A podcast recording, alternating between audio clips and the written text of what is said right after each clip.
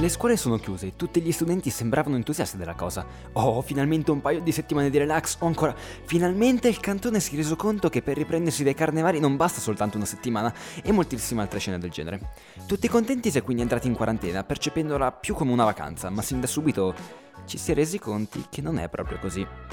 Giovedì. Sono passate solo 24 ore, le storie di Instagram sono intasate da messaggi di persone che non sanno proprio cosa fare, che chiedono disperatamente ai propri amici qualche consiglio su come gestire il proprio tempo, oserei dire in clausura.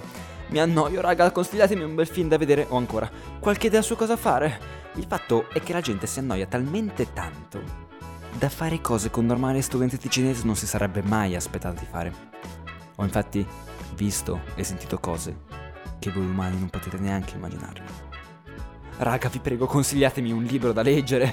Uh, scusa, non ho capito bene, hai detto un libro?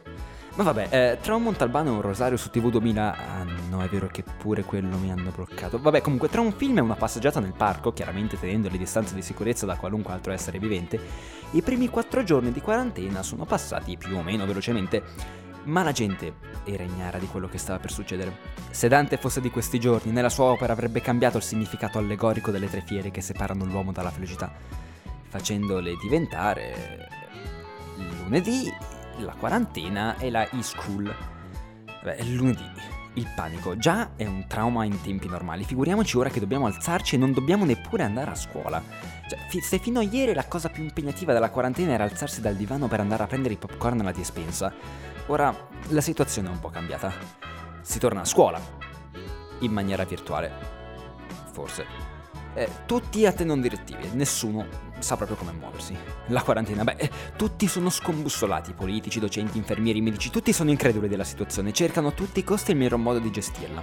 Riunioni fino a tardi, continua ripetuta corrispondenza epistolare, conferenze stampa e turni strazianti fanno mai parte della routine quotidiana. Anche il panico nelle persone comincia a farsi sentire. Infatti abbiamo scaffali vuoti, mascherine, disinfettanti, tutta NBC e chi più ne ha più ne metta. Ma ecco, ecco che arriviamo ora alla terza fiera, la più temuta da tutti gli studenti, la e-school, ossia la scuola ma vista da una prospettiva più virtuale, oserei dire. E qui, eh, signori miei, ne sorgono come di problemi, oltre al fatto che si sta cercando di capire come strutturare le lezioni a distanza, cioè se tramite delle video lezioni o tramite delle schede riassuntive caricate dai docenti per gli allievi, sorge il problema, molto più concreto a mio parere, dei mezzi con il quale fare ciò. Siamo sicuri che senza il cosiddetto tecnico della classe tutti i docenti siano in grado di utilizzare questa nuova tecnologia? Ma il problema si pone poi anche dall'altra parte, siamo sicuri che tutti gli studenti riescano ad accedere a queste piattaforme? Vabbè, come disse una volta il buon vecchio Rino Gaetano, chi vivrà vedrà. Detto questo, posso dirvi che già solo dopo 5 giorni di quarantena la scuola, i miei amici, i miei compagni, eccetera, cominciano veramente a mancare.